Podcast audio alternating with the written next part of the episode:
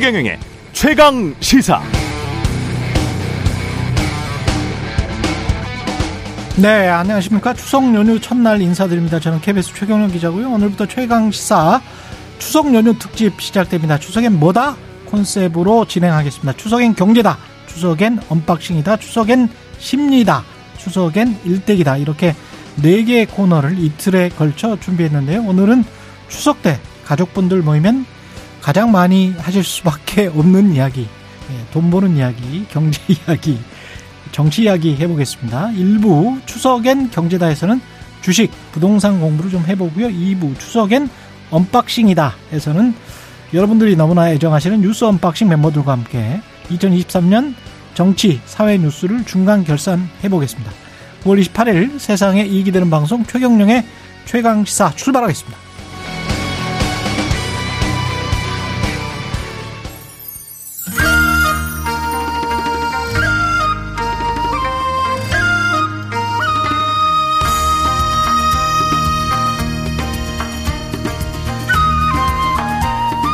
네, 얼씨구 절씨구. 예, 추석이네요, 추석. 추석엔 경제다. 함께 해주실 두 분 소개합니다. 부동산 고수, 주식 고수시기도 한데요. 원래 뭐, 애널리스트셨잖아요. 그죠? 예. 채상욱 커넥티드 그라운드 대표 나오셨고요. 네. 안녕하세요. 채상욱입니다. 예, 그리고 KBS 일라디오 19시입니다. 성공예감 이대호입니다. 진행자인 와이스트릿 이대호 편집장. 이 자리에서는 주식 고수로 모셨습니다. 아, 고수는 아닙니다만 불러주셔서 고맙습니다. 네. 주식 고수로 PD들한테 소문이 자자합니다. 아 그런가요? 네. 이건 장래 희망입니다. 네. 아, 돈좀 돈좀 보셨어요? 네. 크게 잃지는 않고요. 조금씩 조금씩, 조금씩 예 꾸준히 가는 걸 목표로 하고 있습니다. 추석엔 경제다. 먼저 이제 주식을 할 수밖에 없는데요. 네. 그 온에어 들어오기 전에 최상욱 네. 대표가 그런 말씀을 하시더라고요. 주식 요새 살 게 없다. 네. 네. 살게 없습니까? 지금 거시 환경이 좀 불안하게 흘러가니까 네. 어 크게 매력적으로 보이는 네. 건 적어 보이고 오히려 음. 연말이니까 음. 어뭐 배당 을 많이 주는 그런 뭐 음. 리츠라든가 손보사라든가 예. 이런 회사들 좀 볼만한 것 같고 그래요. 영, 뭔가 구조적인 성장이 나오는 그런 기술주들 같은 경우에 금리 영향을 많이 받으니까 음. 금리를 생각을 했을 때는 조금 관망을 해도 되지 않냐 뭐 이런 말씀이죠. 음. 이대호 편집장은 동의하십니까?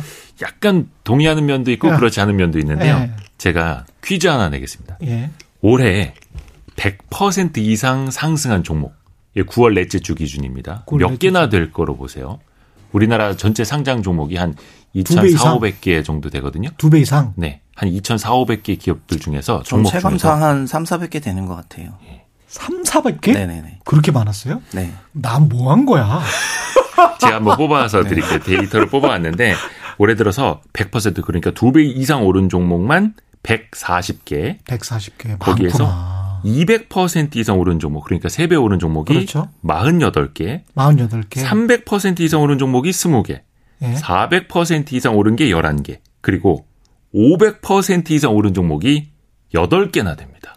난 뭐 한 거야?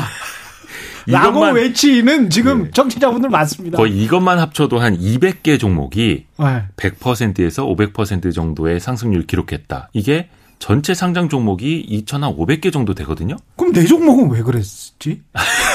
그러니까 이렇게 많이 급등한 종목이 상대적으로 적지 않다는 겁니다. 예. 많다는 겁니다. 그러니까 대부분의 이런 상승한 종목들은 예. 올해는 2차 전지나 AI, 어. 로봇 섹터에서 좀 많이 나오기는 했는데 가장 많이 오른 종목을 2차 전지 관련주라고 아마 많이들 그렇죠, 알고 그렇죠. 계실 텐데 네. 올해 상승률 제일 높게 나온 800% 이상 오른 종목은 의료 AI 기업이었습니다. 근데 이렇게 calendar day로 음. 그 성과를 경상적으로 내려고 하는 게 투자 실패의 원천이거든요. 그렇죠.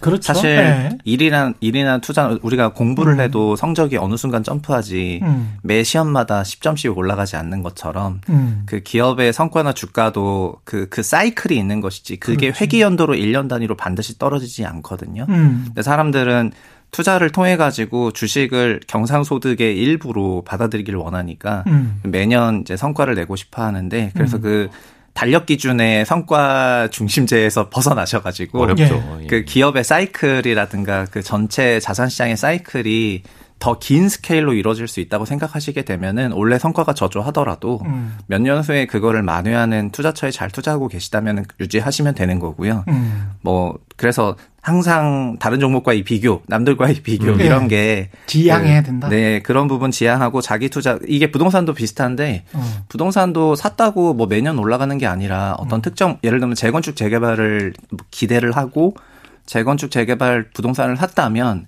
그 자산의 가치 상승은 재건축 재개발 임박했을 때 가장 음. 많이 올라가게 되거든요. 예. 그래서 몇 년간은 지리한 기다림이 있어야 될 수도 있어요. 그렇죠. 그런 것처럼 주식도 똑같은 부분이어가지고 음. 올해 그 뭐 의료 AI라든가 음. 이런 쪽의 성장이 굉장했지만 한 몇 년 전만 하더라도 이 분야는 굉장히 저조한 성과로 유명했던 맞아요. 분야이기도 해서 네. 그게 올해 성과가 난 것 뿐이니까 너무 음.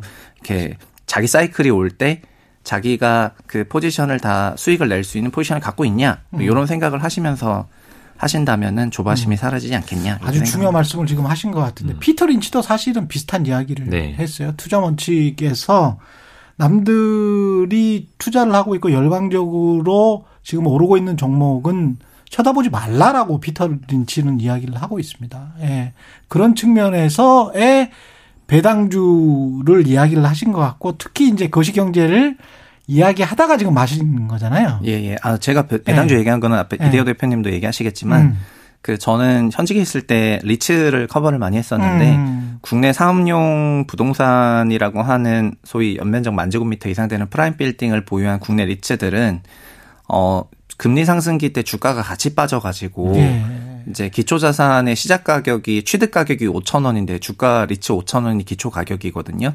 요즘 은 5천 원 하회하는 그런 리츠가 많이 나와서 거의 다 그래요. 거의 다. 그게 그러니까 부동산의 어, 시장 가치는 올라갔는데 가격이 많이 취득 떨어졌다. 원가보다도 지금 낮게 가격이 기표가 되고 있는 거예요. 음. 투자할 만하네. 예를 들면 천억에 네. 샀고 시장 음. 가격은 천오백억 됐는데 이거 음. 800억이야. 이렇게 네. 생각을 하다 보니까 실제로 1,500억 가치에 맞게 임차 소득이 나오면서 한 4% 벌고 있는데 어. 그 주가는 800억으로 가 있으니까 음. 이제 배당 수익률은 7, 8%가 있는 거예요. 음. 그러면 여기서 뭐 800원 간 이유가 있겠지. 금리가 네. 올라가니까 부동산 안 좋잖아. 이렇게 생각할 수가 있지만 그렇죠. 어, 미국의 사업용 부동산 같은 경우에는 재택을 많이 하고 공실이 많은 반면에 음. 국내는 7월부터 전부 재택이 없어졌고 음. 전부 오피스 빌딩이 다 출근하라고 난리거든요. 그렇죠. 그래서 공실이 거의 없어요. 어. 그래서 한국이랑 미국이랑 오피스 상황이 다른데 거시 매크로 환경은 동일하다 보니까 음. 주가는 좀 같이 빠져서 그래서 제가 생각했을 때는 이게 배당도 많이 나오고 음. 그 약간 저평가 구간에 들어갔다고 생각을 해서 조금 말씀을 드린 건데요. 예. 네 그런 그러니까 투자가 어떤 전략과 그 전술이 있어야 되는데. 그렇지, 그렇지. 예, 여기서 제가 생각하는 전략 전술은 약간 이런 거다. 그런 소개를 조금 드렸던 거고, 어. 뭐, 그렇다고 이걸 막 적극적으로 사라 뭐 이런 건 아닙니다. 근데 네. 전반적으로 투자를 하는 데 있어서 그냥 관성적으로 사기보다는 어. 어 현재 상황이 A인데 이게 B로 바뀌었을 때 그렇죠. B가 된다면은 어떻게 네. 어디까지 upside가 있고 그 B로 갈 확률은 얼마 정도 되느냐. 음. 이제 이런 확률론적 사고로 접근하시면 좋을 것 같습니다. 그런 음. 맥락에서 음.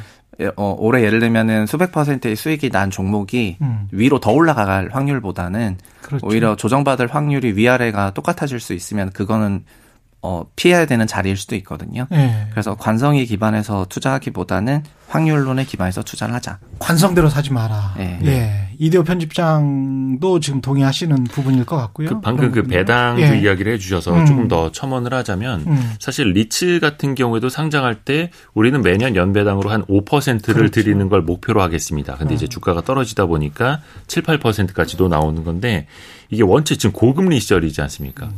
그러니까 은행에 예금을 맡겨놔도 4%대 중반 금리를 주는데 아니 뭐 5, 6% 배당주라고? 그게 주가가 떨어질 수도 있잖아.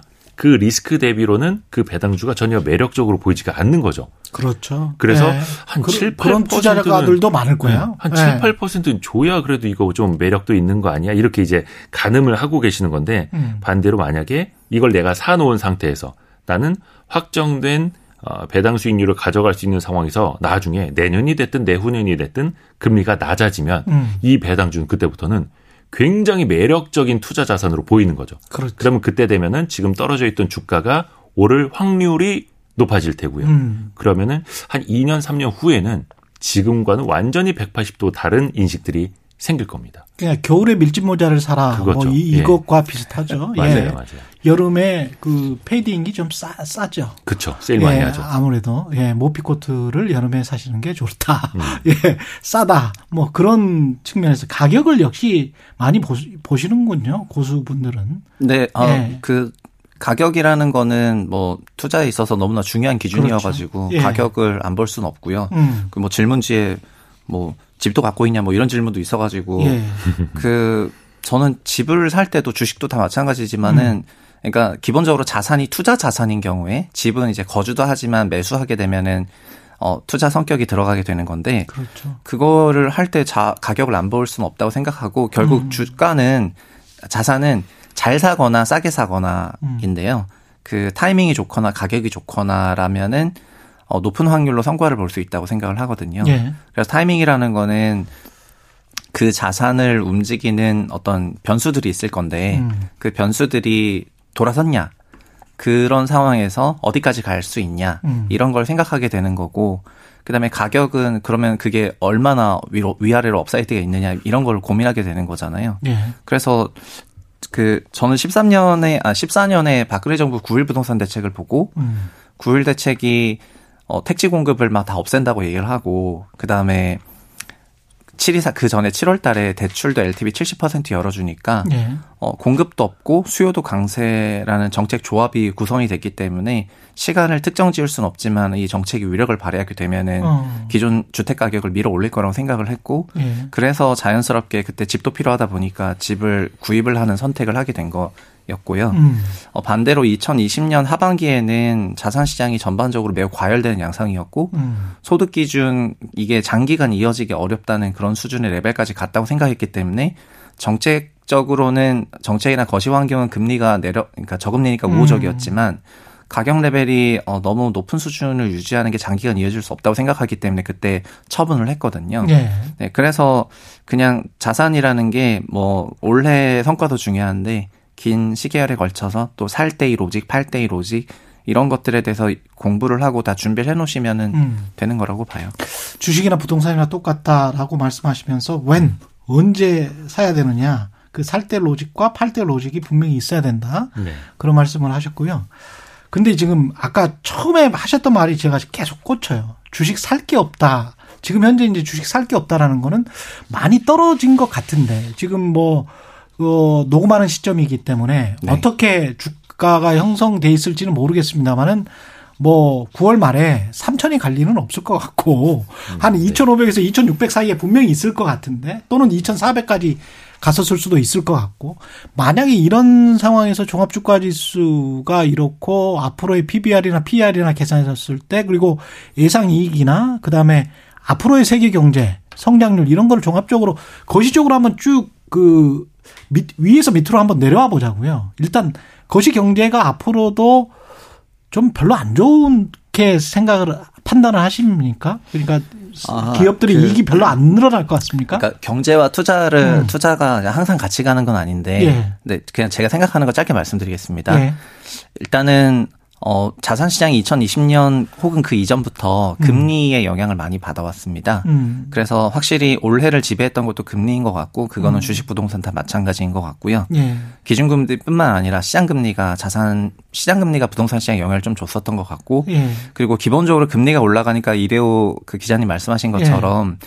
기본적으로 요구되는 자산의 요구 수익률이 높아졌습니다. 음. 종전에 2, 2%일 때는 한 4% 배당만 줘도 괜찮았는데 지금은 시장금리 4.3% 나오고 웬만하면 4.5%짜리 무위험 자산이 있는데 그런 상황에서는 한 4, 5% 배당 준다는 게 매력적이지 않거든요. 그렇죠. 그래서 이거는 이미 22년 말에 아 이제 주식할 이유가 별로 없는 것 같다 이런 식으로 한번 음. 정리가 됐습니다. 음. 다만 요 상황이 되니까 뭐가 나왔냐면은 5%보다 더 압도적인 성장주가 요구가 되었던 거예요, 시장에는. 그런 게 있어요?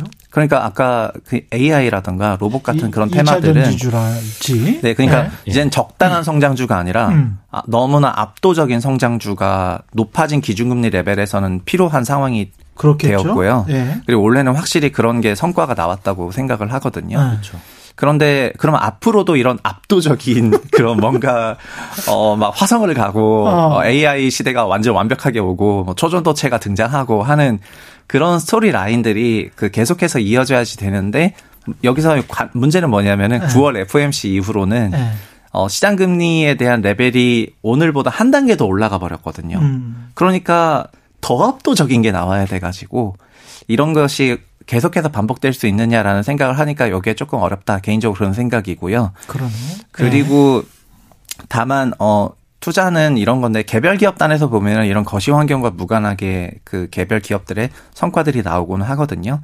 그래서 또 그 산업 안에서는 구조적인 변화들이 있는 거고요. 그래서 오히려 너무 매크로 기반에서 투자를 하시기보다는 음. 매크로를 보시긴 보시되 음. 개별 기업과 산업이 돌아가는 스토리를 확실히 그 점검하실 음. 필요가 있을 것 같고요. 지금 개별 그 기업들을 좀 많이 보자. 네. 네. 저도 좀 음. 한마디 좀 거들고 싶은데 네. 경제가 안 좋은데 무슨 주식 투자냐라고 말씀하시는 게 가장 큰 오류예요. 아, 그런 오히려 반대로 네. 경제가 안 좋을 때 주식에 투자를 해야 됩니다. 음. 그럴 때 싼 주식이 나오는 거고요. 음.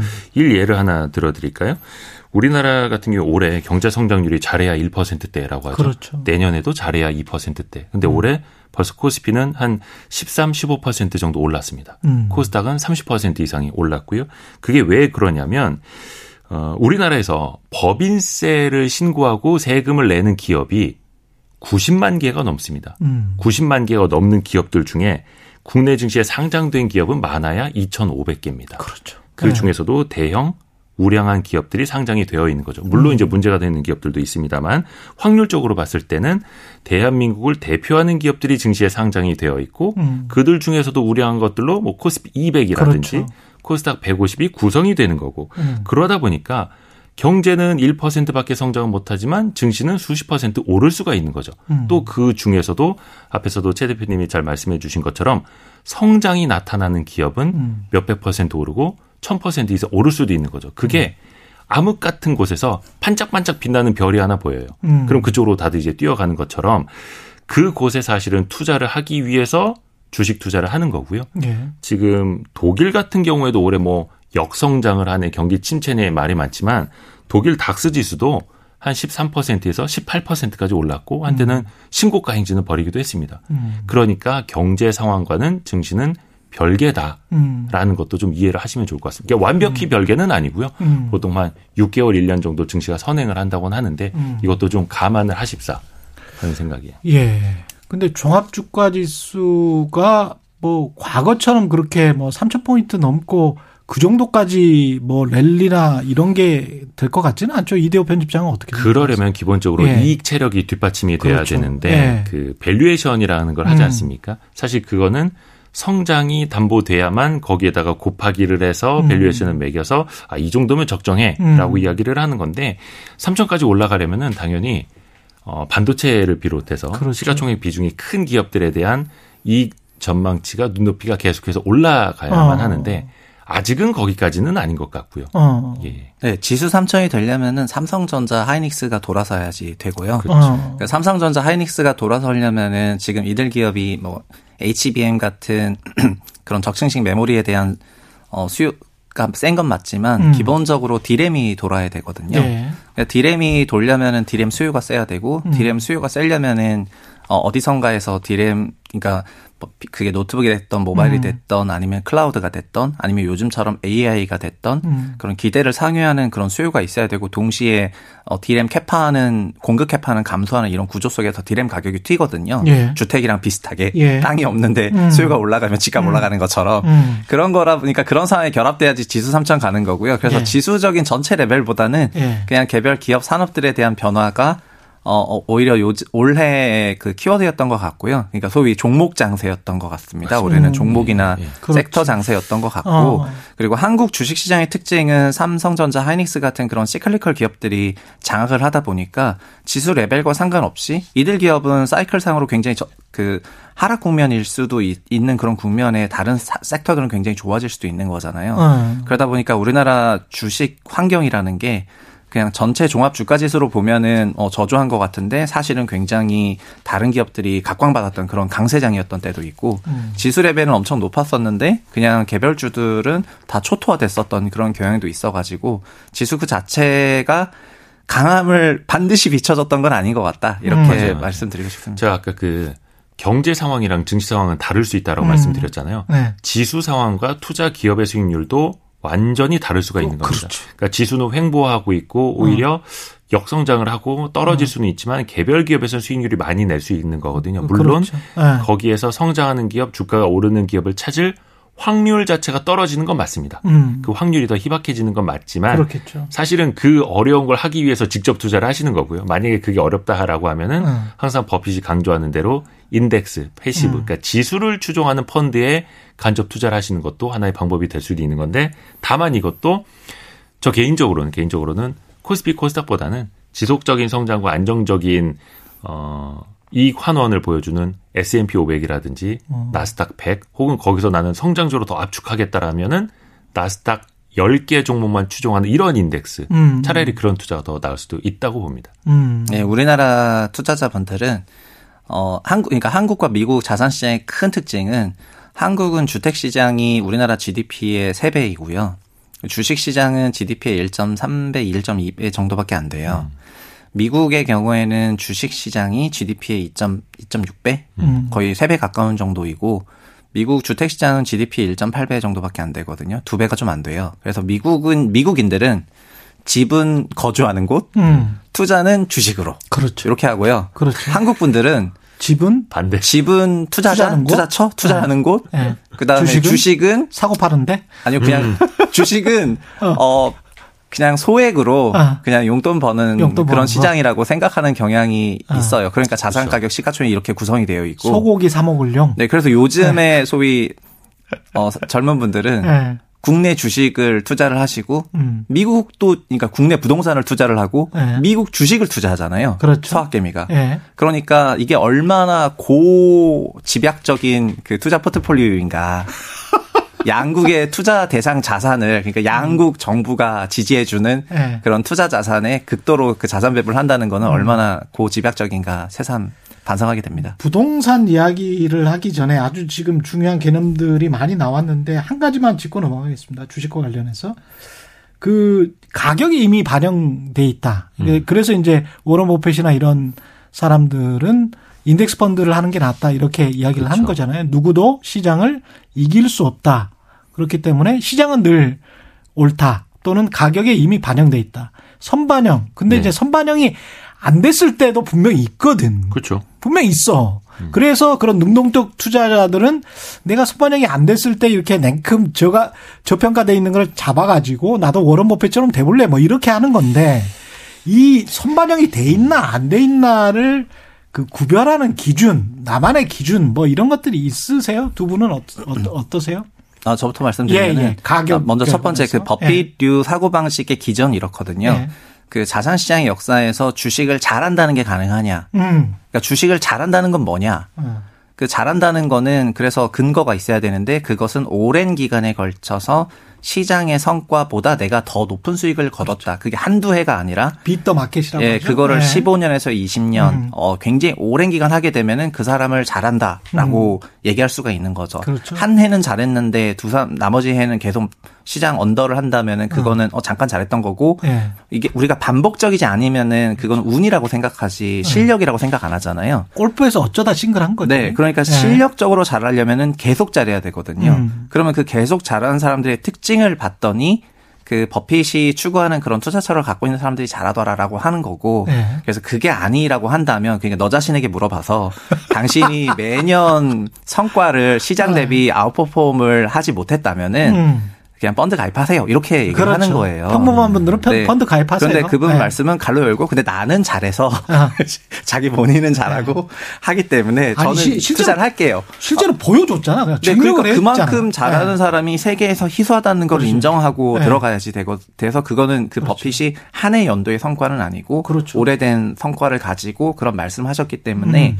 뭐 장투가 능사다 펀드를 사라 이런 게 아니라 일단 기본적으로 나 자신에게 잘하는 사람이 아니냐 스스로에게 물어봐 물어봐라 물어보는. 근데 당신들은 버핏이 아니다 이런 말씀을 지금 하시는 거죠? 맞죠. 버핏님은 그렇게 이제 얘기를 하시면서. 버핏님은 그렇게 하실 수 있지만 물론 네. 시장을 앞서는 펀드 매니저들도 사실 네. 많지는 않아요. 그렇죠. 그래서 버핏은 네. 차라리 그냥 시장을 따라가라라고 네. 권하는 거고 그게 일반 대중이라면 더더욱이 그렇죠. 그래야 한다라는 건데 앞에서 이야기를 하신 것처럼 그 효율적 시장 이론이라는 것도 있잖아요. 시장 은 음. 모든 걸 알고 있고 이미 음. 모든 것이 시장 가격에 반영이 되어 있다. 음. 그래서 그냥 인덱스 펀드만 따라가는 게 맞다. 이거는 이제 거의 저는 90% 이상의 투자자들에게는 그게 맞다고 보고요. 어, 그렇죠. 다만 네. 거기에서 조금 더 초과 수익을 내려는 사람들이 더 많은 투자 공부를 하면서 음. 더큰 초과 수익을 높이기 위해서 더 많은 리스크를 지고 뛰어드는 거죠. 근데 저는 리스크를 지고 그럼요. 아. 근데 그렇게 또 시간도 투자를 하는 거고요. 발품도 팔고 기업도 탐방 다니고 하면서요. 네. 저는 근데 그게 일부에게는 뭐 어려운 일입니다만 가능은 하다고 봅니다. 다만 음. 앞에서 말씀드린 것처럼 확률적으로는 좀 떨어진다. 음. 그만큼 어려운 이야기다라는 거고요. 음.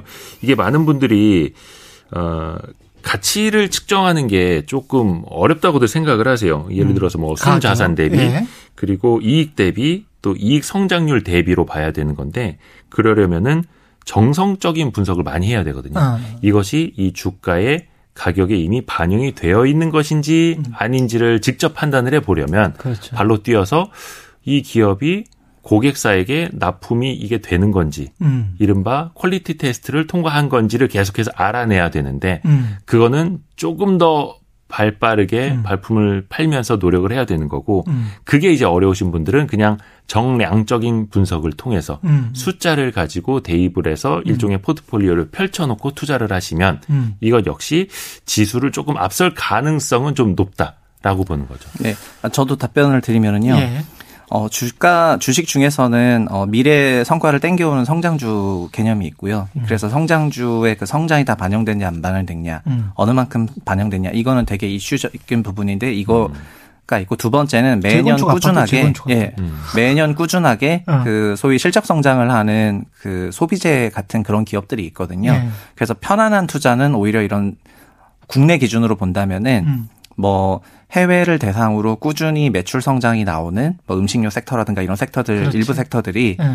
매년 단위의 성장이 어느 정도 예고가 되어 있고 따박따박 따라가면 되기 때문에 마음 편한 투자할 수가 있습니다. 음. 다만 어, 이 고도의 성장주들은 굉장히 사람을 끌어당기는 마력이 있는데 이거에 음. 대한 가치 평가를 그 엔비디아를 예를 예를 음. 들어서 말씀을 드려 보면은요. 음. 어, valuation의 정점이라고 하는 다모다란 교수가 연초에 엔비디아 비싸다라고 음. 하면서 주, 식을다 팔았습니다. 예. 그때가 400불 수준이었습니다. 어, 그런데 그거를 그러니까 미래 성과가 다 땡겨졌다 이렇게 그렇죠. 판단한 건데 왜 그렇게 생각했냐면은 어, 인공지능용 반도체 시장은 올해 26 billion 시장인데 네. 10년 후면은 그게 무려 800 billion 시장으로 10배, 음. 30배 이상 커질 것 같다.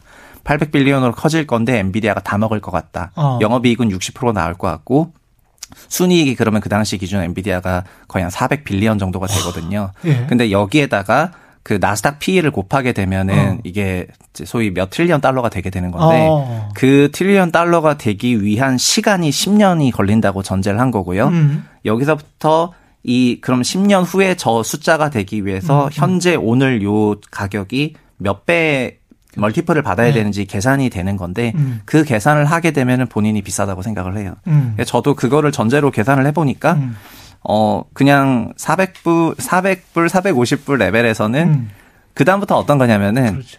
어 어느 정도 다 반영됐고 여기에 다 이제 어썸션이 네, 그 450불부터는 가정과 전제가 있는 네, 그러니까 소위 네. 1.5T부터는 3 음. 트릴리언 달러까지 10년에 걸쳐서 갈것 음. 같은데 그러니까 이거는 이때부터는 초고속 성장주가 아니고 음. 그냥 매년 꾸준한 성장을 20%씩 성장하는 그런 장기 성장주가 되는 거더라고요. 음.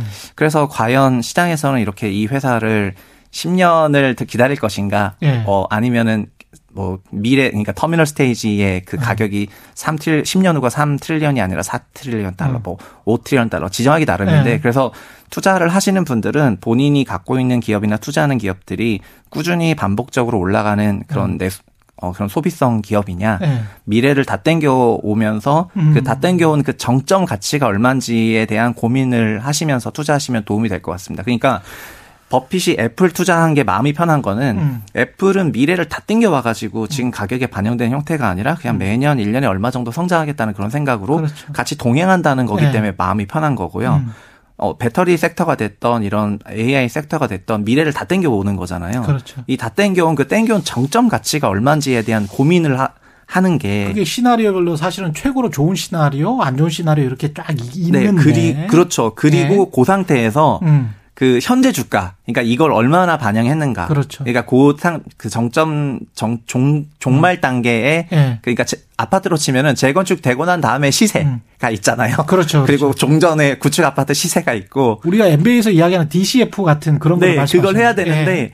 그게 만약에 좀덜 음. 반영된 것 같다고 음. 본인이 계산하시게 되면은 사는 게 아주 좋은 훌륭한 성과일 것 같은데 음. 그걸 어느 정도 반영한 그런 가격대가 나왔다면은 그건 음. 좋지 못한 성과일 수가 있거든요. 네. 그래서 성장주를 투자하실 때는 저는 이제 단 하나의 개, 념은 종말 단계의 네. 그 가치에 대한 valuation, 예, 그거가 음. 먼저 되면서 근데 우리나라 부동산 이걸 하고 계세요. 뭐냐면은 한국 부동산 투자하시는 분들은, 네. 그러니까 한국 네. 부동산 투자하신 분들은 아 이거 재건축 되면 얼마 될 것 같은데 그렇지. 종말 단계 valuation이 있어요 머릿속에. 음. 나도 이야기를 하고 싶었는데 네. 부동산과 관련해서 네. 이그 종말 단계 아니 이분들은 막 그 MBA를 안 하셨던데 막 DCF를 막 서로 머릿속에서 그냥 그려 가지고 5억짜리를 이미 40억으로 생각을 하고 있는 거야. 네, 그렇죠. 근데 주식의 거래를 경우에는 20억으로 막 해. 맞아요. 근데 주식의 경우에는 그런 성장주 종말 어. 단계 value를 보통 안 하세요. 네. 그래서 아니, 부동산은 어, 종말 단계 value를 되게 부드럽게 하면서 그렇죠. 그러니까 그 종말 단계 value가 크다고 느끼니까 중간에 그렇지. 있는 부침을 그냥 넘어가는 거잖아요. 그렇죠. 근데 종말 단계 value가 얼마인지 모르니까 음. 이 중간에 있는 부침에 대해서 주식은 어, 위험하다고 생각해서 대응을 하게 되고. 맞습니다. 그래서 주식과 부동산이라는 게 다른 자산이 아니라 투자 성향은 다 똑같다고 생각을 네. 하고 접근하시면 좋을 것 같습니다. 몇 번을 계속 오늘 이야기는 들어보시면 재밌을 것 같습니다. KBS 1라디오 최경영의 최강시사 지금 채상욱 커넥티드 그라운드 대표 와이스트릿 이대호 편집장과 함께 하고 있는데요. 이제 부동산 이야기 아까 종말 단계까지 계산하는 한국의 부동산 투자자들 이야기를 하셨는데 이대호 편집장은 네. 이 그 지금 부동산도 취재를 많이 해 보셨었잖아요. 뭐 조금요, 조금. 그 네. 어떻게 보세요? 그 지금 말씀에 동의를 하십니까? 한국 사람들이 재건축이나 그 이후에 단계까지 오히려 이제 우리가 지하철 터진다고 하면 아, 네. 지하철 터지기 전에 막 오르잖아요. 그렇죠. 그러고 난 다음에 지하철이 건설이 됐어.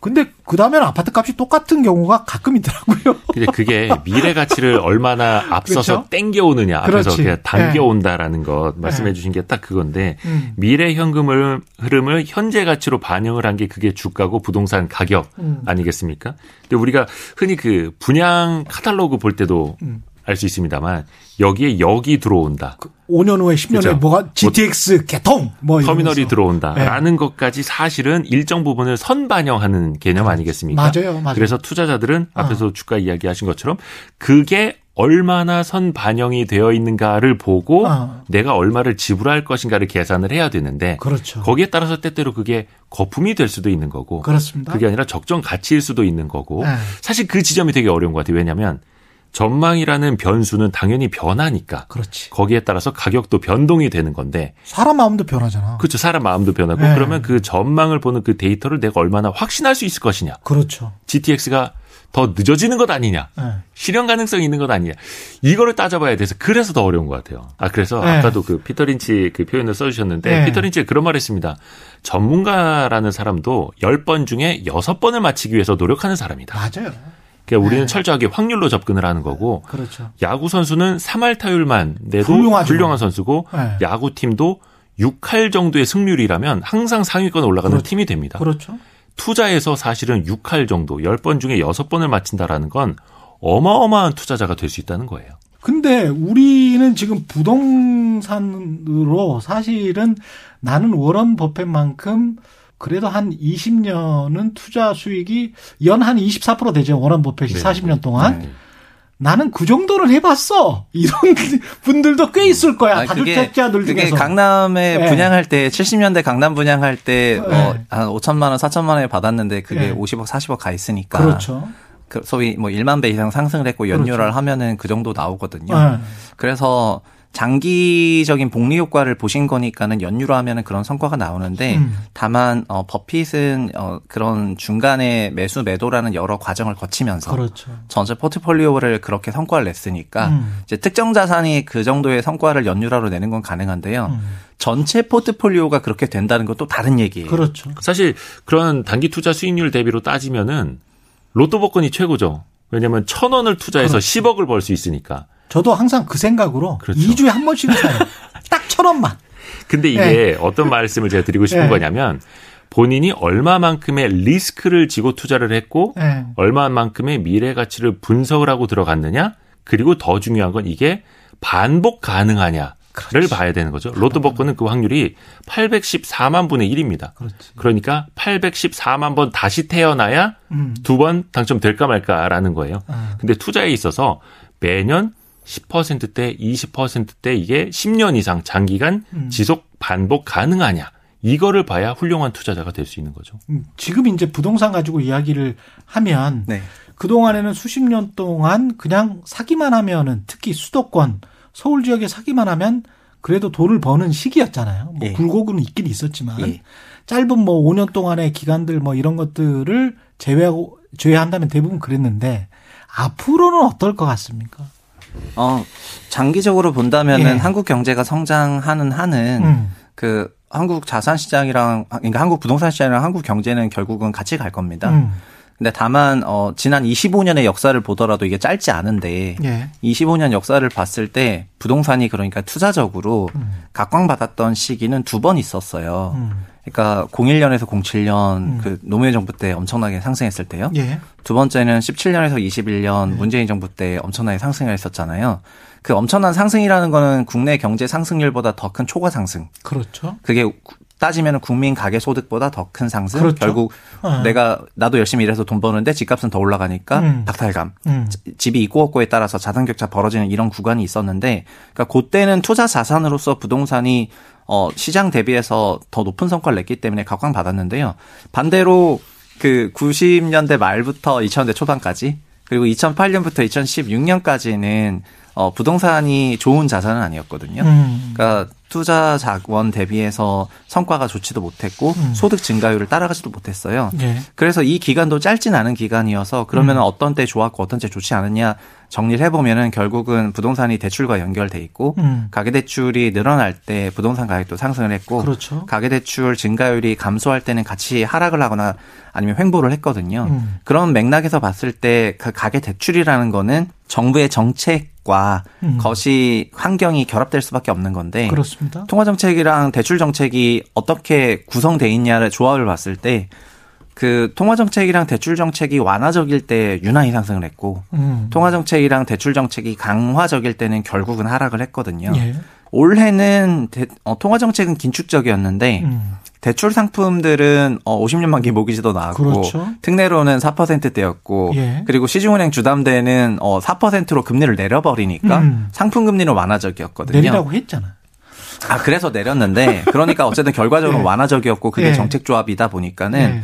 올해는 부동산 시장이 상대적으로 양호한 성과를 보였습니다. 음. 그런데 이것도 금통위 회의 이후에는, 네. 어, 이렇게 정책 조합이 통화 정책은 긴축적이고, 어, 대출이나 부동산 정책은 완화적으로 가는 게 밸런스가 안 맞고, 음. 오히려 더 이게 기준금리가 더 길게 가야 되는 부담을 준다, 우리 음. 경제에. 그러니까 같이 그냥 긴축적으로 가자 하고 선회를 했거든요. 그렇죠. 그러니까는 아마 9월 정도가 그 어떻게 보면은 올해 분위기의 끝이 아닌가 뭐 조심스럽게 예상을 해보고 그래서 10월부터는 변곡점이 나오지 않을까 조심스럽게 생각을 해보고 그러니까 결국에는 가게가 그러면은 이게 짧은 기간이 아니라 더 길게 봐서 한 10년 레벨로 봐서 이 부동산이 지금 좋은 자산이냐 투자하기에라 봤을 때 음. 현재는 가계대출을 아주 적극적으로 열어줄 만한 유인책이 현재는 없거든요. 오히려 더 관리하려고 하지. 음. 그러니까는 초과 성과를 내기에 어려운 그런 자산이고 그리고 그러면은 타이밍이 안 좋으면 가격이라도 좋아야 되는데요. 예. 가격은 역대 최대 가격인 거예요. 음. 그러니까 가격이 역대 최대로 높은 상황에서 대출 정책에 대한 타이밍은 썩 좋지 않아요. 음. 그러니까 그, 그, 다만 그 전에 걸어온 길이 있으니까는 좋은 자산이라고 생각을 하는데 이거는 과거 2007년 8년에도 그랬었고 그래서 음. 지금은 조금 어, 위험 관리를 하는 게 좋을 것 같다 이런 생각이고 적극적으로 부동산을 취득할 투자 목적으로 음. 그렇게 취득하기는 좋지는 않은 타이밍이 아닌가 이렇게 생각합니다. 최상욱 대표는 2020년에 집을 팔았기 때문에 네. 그런 말씀을 하시는 것 아니냐는 이해상중적인 뭐 이 의견이 있을 수가 있다 네. 이런 걸 먼저 고지해 드리고 본인이 제가 여러 차례 말씀하신 거잖아요. 그거는. 아니 네, 근데 저도 원래. 13년, 14년, 네. 15, 16, 17년에는 그때는 가격도 쌌고 그렇지. 통화 정책도 완화적이었죠. 자기 객관에서 말씀하신 제가 대출 대출 정책도 네. 완화적이었기 때문에 네. 그때는 정말 좋은 타이밍과 좋은 가격이었어요. 그래서 그때는 제가 진짜 혼신의 힘을 다해서 음. 그 매수를 하시라고 노력을 했었던 마, 것 같습니다. 맞습니다. 음. 이대호 편집장은 어떻게 보십니까? 집을 가지고 있, 있으세요? 네네네. 네. 네. 집을 한 주택입니까? 두 주택입니까? 어, 그 얘기해야 되네. 네. 예, 사실 이게 똘똘한 네. 한 채를 갖고 있어야 되는데 네. 조금 이제 좀 떨어지는 두 채를 갖고 떨어지는 있습니다. 두 채. 예. 그러면은 이거를 어떻게 지금 가격이면 예, 예. 그 최고점에 뭐 수도권 같은 경우는 한 90%라고 지금 하잖아요. 예. 그팔 생각이 있으세요? 어떠세요? 어, 일단은 실거주 목적이 가장 강하기 때문에 그렇죠. 그거는 한 채는 꼭 있어야 된다고 보고요. 항상 예. 저는 반대로 봐야 된다고 봐요. 음. 지금 가격이면 살 거냐? 음. 그러면 그 가격으로 내가 살 가격이라면 음. 팔 이유도 사실은 없는 거거든요. 음. 그런 측면에서 보면은 음. 저는 굳이 사거나 음. 굳이 팔거나 어떤 액션을 지금 꼭 해야 할 이유는 없다. 아직 저한테는 없어 보여요. 아, 근데 지금 아주 중요한 말씀을 하셨는데 한 주택인 경우에 1가구 1주택 꼭 사야 되나? 보통은 그렇게 저도 그 그게 좀 헛갈려요. 꼭 사야 된다라고 생각할 때도 있다가 그냥 월세나 전세로 쭉 가는 게 맞지 않나? 저는 왜냐하면 제 파이낸스와 제 재무 상태와 제 나이를 또 생각을 해야 되잖아요. 네. 네. 어떻게 보십니까? 그러니까 집값 예. 집을 어, 너무 투자 그러니까 소위 정량화 계산을 하게 되면은 예. 냉정하게 따지면은 어, 월세가 가장 싼 주거 방식일 수 있어요, 현재는. 예, 그 말씀을 어, 여쭤본 거예요? 아, 그러니까 그런데 예. 이게 종합적으로 나에게 나의 자산에 또 우리 가족에게 음. 주는 그런 주거 안정성이라는 게 있잖아요. 주거 안정성, 예, 예. 비정량적인 부분. 예. 그런 것까지 고려한다면은 어 주택을 굳이 아까 팔거나 음. 그러니까 지금 너무 비쌌기 때문에 팔거나 그러지 않아도 되거든요. 음. 그래서 자기가 그 가치관을 어디 두냐가 중요한 것 같습니다. 그런데 예. 어, 순수하게 이게 소위 숫자만 일단 얘기를 하면은 지금 시장의 전월세 전환율은 서울 기준으로 4.9%예요. 네. 그 얘기는 어 전세 가격에 이자가 4.9%라면은 그렇죠. 네. 어 그 월세가 그 정도 된다는 건데요. 음. 월세는 12개월로 분할 납부를 하니까 음. 실질적으로는 그 이자율보다 더 내려와 있는 상태예요. 그렇습니다. 네. 그리고 2 플러스 2년, 2, 2년으로 고정시킬 수 있으니까 내년까지 음. 생각한다면은 음. 실질적으로는 4.9가 아니라 4.34% 정도 되는 음. 그런 이자를 내면서 내가 사는 거가 되는 겁니다. 네. 근데 현재 기준금리가 올라가다 보니까 무위험 위자 무위험 자산이 그렇죠. 어, 4, 5% 주는 게 있고 어. 위험이긴 하지만 배당주들이 7, 8%를 주다 보니까 네. 배당 소득 과세를 하더라도 그 숫자보다 더 커져가지고 1, 2% 마진이 있잖아. 네, 1, 2% 마진이니까 소비 그러니까 전세 금액을 배당주에 넣고 배당을 받고 배당 과세를 한 다음에 그다음에 월세를 살더라도 어. 몇백만 원 남는다니까 돈이 쌓여 버리는데요. 네. 근데 그렇게 생각하게 되면은 네. 어, 그럼 이게 좋냐? 이렇게 음. 생각할 수가 있지만 음. 이거는 임차 거주다 보니까는 네. 임차 거주하고 자가 거주가 근본적으로 다, 다르잖아요. 네. 그래서 너, 내가 정말 나는 돈이 어. 너무 중요해서 이렇게 어. 진짜 칼같이 계산해서 한번 사고 싶다. 예. 인지 아니면은 뭐 돈도 중요한데 어. 그냥 주거 안정 집이 있으셔본 분들은 다 공감하실 거예요. 그래. 자기 집이 주는 그 안정감이라는 거는 뭐 말로 표현할 수가 없거든요.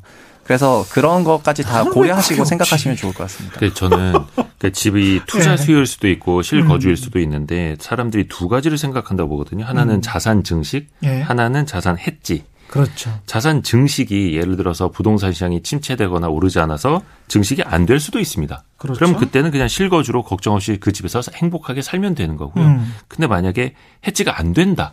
그러면 자산 가치가 올라가지 않습니까? 그렇지. 그러면 전세금 올려주면서 내가 도저히 그 값을 따라갈 수가 없는 엄청난 박탈감에 쌓이게 되고 5년 동안에 그렇죠. 물론 네. 그렇게 안 될 수도 있습니다만 음. 안 되면 좋은 겁니다만 만약에 그게 내가 놓쳐버리면 음. 이른바 21세기 유목민이 되는 겁니다. 해지의 기능이 분명히 있다. 그렇죠. 그래서 자산 증식이 안 돼도 좋다. 어. 그렇지만 위험을 해지하기 위해서라도 네. 내몸 편하게 누일 집 하나는 있어야 된다라는 네. 게제 짧은 네. 생각입니다. 일반적이고 네. 평균적인 생각은 이 생각이 네. 이데오 그런데 이게 여기에 여기에 네. 일부 저는 오해가 있다고 생각하는데요. 음. 부동산이 그만큼 올랐다면요. 음. 다른 자산도 다 올랐어요. 결국은 음, 뭐냐면은 네. 어떤 자산이든지 간에 결국은 어 원화 표시 자산이라면은 우리나라 환경에 영향을 받았을 그렇죠. 거고요. 그렇죠. 그리고 그 결국 금리라 성장률이라 이런 거에 공통적으로 보편적으로 영향을 어느 정도 받았을 거기 때문에 음. 자산을 샀다면 엄청난 박탈감은 아니었을 건데 그러니까 집을 샀고 집을 안 샀고 근데 집을 안 샀는데 예를 들면 나스닥에 투자를 했어요. 음. 그러면은 후자가 훨씬 더 그쵸. 높은 성과였을 거예요. 맞습니다. 어, 테슬라에 투자했어. 네, 네. 그런데 어, 집을 안 샀고, 네. 근데 본인은 주식도 안 했어요. 예금을 그러면은 네. 이제 소위 자산 취득 포지션이 아니었던 거죠. 그렇죠. 그러니까 자산을 자산이 성격이 네. 무엇이든지 간에 어떤 자산 시장이 강세일 때는 대부분의 자산들이 다 동행 같은 방향으로 움직이거든요. 네, 네. 그래서 그거를 갖고 있다면은 자기가 어떤 식으로든 간에 자산 취득 포지션이고, 음. 그러니까 무자산 취득과 유자산 취득 간의 그 간극이 2010년대에 엄청나게 벌어진 그렇죠. 것이지 네. 다만 우리나라는 어. 아까도 말씀드렸지만 부동산으로 투자를 한단 말이에요. 어. 그러니까 부동산을 갖고 있냐 안 갖고 있냐에 따라 가지고 그런 성과가 난 거거든요. 그러나 본인이 부동산 아니라 다른 투자도 잘 할 수 있다고 생각한다면은 그거는 유자산 취득 포지션이니까 너무 서운해하지 않으셔도 괜찮지 네. 않나. 네. 오늘 뭐 추석에 아주 좋은 이야기 많이 들으셨죠? 예. 추석 연휴 특집 추석에는 경제다 지금까지 채상욱 커넥티드 그라운드 대표 와이 스트릿 이대호 편집장과 함께했습니다. 고맙습니다. 고맙습니다. 감사합니다. 예, 2부에서는 추석엔 unboxing이다. 민동기 기자 김민아 평론가와 함께하겠습니다.